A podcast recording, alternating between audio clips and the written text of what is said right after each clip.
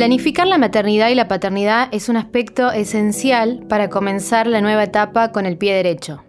Según los especialistas, analizar los aspectos profundos de uno mismo y de la pareja brinda seguridad y aliento para afrontar los cambios que se vienen. La psicóloga Belén Ponce nos aconseja cómo comenzar esta planificación y nos dice qué debemos tener en cuenta. Yo soy Camila Carcelier y esto es Positivamente. Estás escuchando La Gaceta Podcast.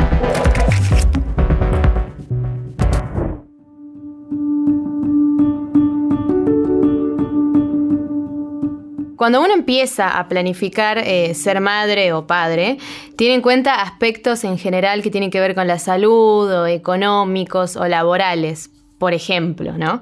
Pero se suele tener en cuenta el factor emocional.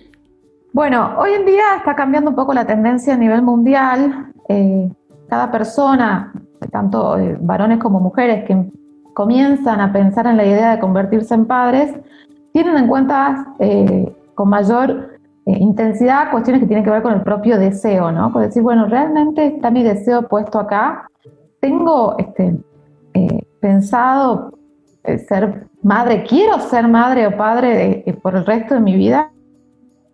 Y empiezan a aparecer cuestiones como, bueno, ¿a qué tengo que renunciar? ¿Sí? ¿Qué, implicaría convertirme en padre hoy? ¿Tengo el compañero ideal para eso? Se, empiezan a charlar mucho más de estas cuestiones. En nuestra sociedad, que es un poco más conservadora, ¿sí? vamos a hacerlo conservadora, eh, también pesan mucho cuestiones que tienen que ver con mandatos, ¿no? Con mandatos familiares, con mandatos sociales, con roles sociales. ¿Sí? Ser madre padre nos ubica socialmente, nos da lo que se dice una identidad social y un rol en la sociedad que hoy en nuestra provincia sigue empezando demasiado. Entonces, esta cuestión de, bueno, ya tenés edad, más adelante no vas a poder, eh, va a ser tu compañero para toda la vida, nunca más vas a volver a estar solo. La familia se termina de constituir con el hijo. Eh, si no hay hijos van a, van a terminar separados. Bueno, es lo que une, ¿no? Los hijos es lo que une a los padres. Entonces aparecen muchos de estos pensamientos, ¿sí? Que tienen una fuerte incidencia en la decisión que toman hoy en los jóvenes o no tan jóvenes que deciden eh, convertirse en padres.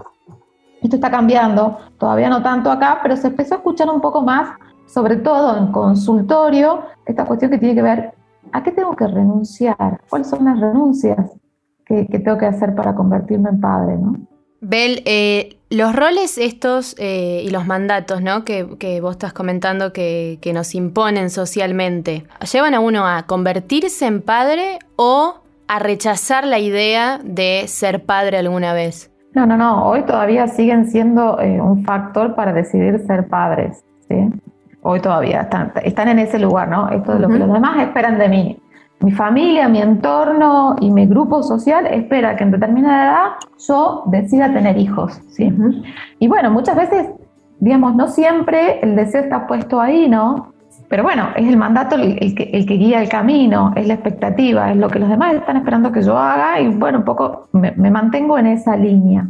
A nivel emocional también aparecen otras cuestiones que por ahí hoy se ven mucho más también en consultorio, que tienen que ver con algunos temores, ¿sí? temores que eh, solemos tener las personas jóvenes cuando decidimos eh, iniciar o planificar o proyectar un hijo, esto de, y si no puedo, aparecen muchos fantasmas de la fertilidad, eh, historias pasadas, porque mi tío, porque mi amigo, porque tal no pudo, seguramente me va a costar. Estuve incluso se escucha mucho esto de eh, cosas que se decían antes, ¿no? De, bueno, toda mi vida tuve gato, entonces tengo toxoplasmosis, eso por ahí dificulta. y todas esas cuestiones que, que aparecen, ¿no? Que por ahí no las decimos tanto públicamente, pero en consultorio, o sea, en consulta se escuchan más también. Este miedo a no poder. ¿Qué pasa si no puedo? ¿Qué herramientas tengo? Y esto se sigue manejando mucho en el ámbito de lo privado, es decir, es medio secreto, no se tiene que comentar mucho esto, ¿no? Y por ahí el, poder expresarlo y el tener por ahí un grupo continente que, con el cual identificarme, ayuda a aliviar mucho estas ansiedades y estos temores y decir, bueno, no hay ningún indicio de que esto sea así, básicamente.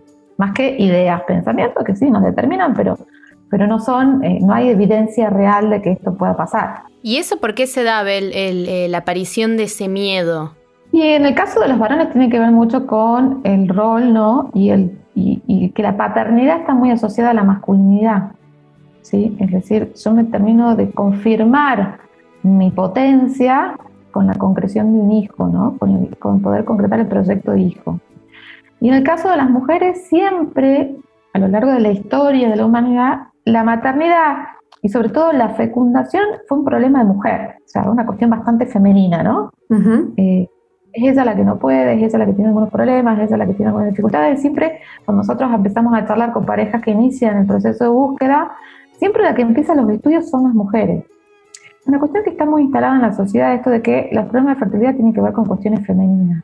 Eh, y bueno, esto uno empieza a escuchar historias durante toda nuestra vida, ¿sí? Como mujeres escuchamos historias de otras mujeres, ¿no? Tanto de partos como de experiencias, y por ahí en, algún momento no le dimos mucha importancia, pero esto fue quedando grabado en nuestra memoria y de alguna manera tiene un peso hoy en lo que en estos pensamientos que aparecen asociados. Por ahí escuché historias a los 12, a los 13, a los 15 años, cuando todavía no pensaba en ser madre.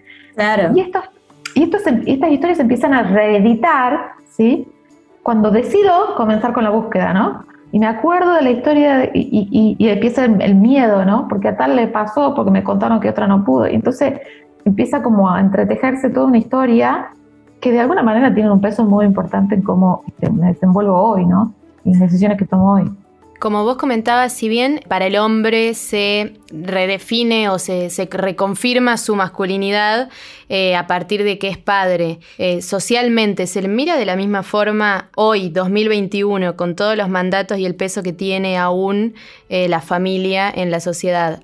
Al hombre que no fue papá y que a la mujer que no fue mamá, que decidieron, ambos decidieron, ¿no? ¿No serlo? Definitivamente no, definitivamente no. Hoy bueno, eh, por ahí el hombre que decide no ser padre todavía tiene hasta, se puede llegar a decir un lugar de, prestigio, ¿no? Bueno, mira cómo vive su vida con tantas libertades. Él decidió disfrutar eternamente, viajar, poder invertir, darse una buena vida. Y vemos por ahí este, algunas cuestiones eh, en la mujer que siempre es, catalogada como eh, egoísta, no sabe lo que es, nunca va a conocer el amor verdadero. qué rara, ¿qué le estará pasando? Incluso cuestiones que van mucho más, digamos, eh, prejuiciosas, que tienen que ver por ahí con su propia sexualidad, ¿no? Es decir, eh, mm. automáticamente empezamos a catalogar como alguien de determinada forma porque conscientemente decidió no ser madre. La mirada hacia el hombre claramente es distinta, ¿sí? Si bien todavía hay algunos prejuicios en relación al hombre que no es papá, no son iguales en el caso de las mujeres. ¿Qué es eh, lo ideal a la hora de planificar ser padres? En relación a la pareja en sí, creo que como todo lo que determina una pareja, la comunicación. Hoy creo que cambió mucho también el modelo de paternidad porque como jóvenes que iniciamos el camino de, la crianza, decidimos empezar a aprender cosas, ¿sí? Antes estaba como muy instalado el tema de que todo es instintivo. Era como muy adulto.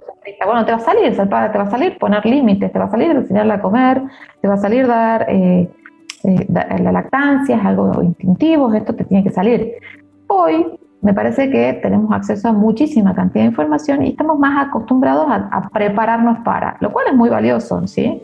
O sea, me parece que en ese sentido iniciamos un camino que nos suma. En relación a la planificación, me parece que tiene que ver con lo mismo. Con esto de decir, bueno, me empiezo a comunicar, primero escucharme a mí mismo, definir bien a dónde está mi deseo hoy, con esta edad, con este momento, con este con, mi historia personal, con la historia de mi pareja, vez que definir cuál es mi deseo, poder transmitírselo a quien tengo a la par, a mi compañero o compañera, y eh, tomar una decisión en conjunto, ¿sí? Pero con toda la información que tengo disponible, porque sin información las decisiones no van a ser, digamos, las más acertadas, ¿no? Ahora, ¿cómo acepto si eh, después de hacer este análisis la respuesta no es positiva. O sea, si llego a la conclusión de que, eh, no sé, no es el momento para la pareja o no es el momento para mí, para hacer, para tener un bebé, eh, porque también debe costar, ¿no? El decir. Por supuesto. No, en este caso, si, si, si evalúo que, que hoy no es el momento o no es lo ideal, bueno, el plan se trata de eso, ¿no? Decir, bueno, hoy no, mañana no sé, Tendré que volver a sentarme a planificar, tendré que volver a poner las cosas sobre la mesa, tendré que volver a charlar, tendré que volver a evaluar, pero de a dos, insisto en esto, ¿no? Esto de la comunicación. ¿Es hoy no o, o nunca? ¿Cuál es la decisión? Y si es nunca, bueno, hay otra cuestión que ya hablan de la relación de pareja, ¿no? De cómo conciliar esto, porque realmente es algo muy determinante la vida de una pareja, en el proyecto o en el ciclo de vida familiar de una pareja. Entonces, no es algo que yo pueda decidir en soledad. Y, y una vez que, y si no hay acuerdo, bueno, intentar retomar estas conversaciones más adelante o empezar a evaluar qué es lo que sostiene esta pareja, qué proyecto sostiene, si no es el proyecto hijo, qué otro proyecto la sostiene. Y, empezar a conciliar, Como todo en una relación de pareja. Bel, si me equivoco, si nos equivocamos, si en los nueve meses nos damos cuenta que eh, no era para nosotros o que no estamos hechos para, para llevar juntos ¿no? Eh, este proyecto, ¿cómo, ¿cómo puedo afrontar la copaternidad? Y si nueve meses lo sufrí o lo, pensé como, como que, bueno, no, no, me doy, no estoy preparada para esto, lo mejor y lo ideal es buscar ayuda profesional para atravesar lo que se viene. Posibilidades hay varias, pero siempre es muy, muy importante tener la ayuda profesional para atravesar cualquier decisión de la mejor manera, porque, bueno, el hecho ya se concretó, entonces, si bien hay alternativas, es muy importante, yo digo, estar bien parados y contenidos y apoyados profesionalmente, ¿no? Bueno, Bel, muchísimas gracias. No, por favor. Gracias por escucharnos una vez más. Envíanos tus consultas o sugerencias a podcast.lagaceta.com.ar o déjalas en los comentarios de la nota en lagaceta.com.ar. Esto fue La Gaceta Podcast.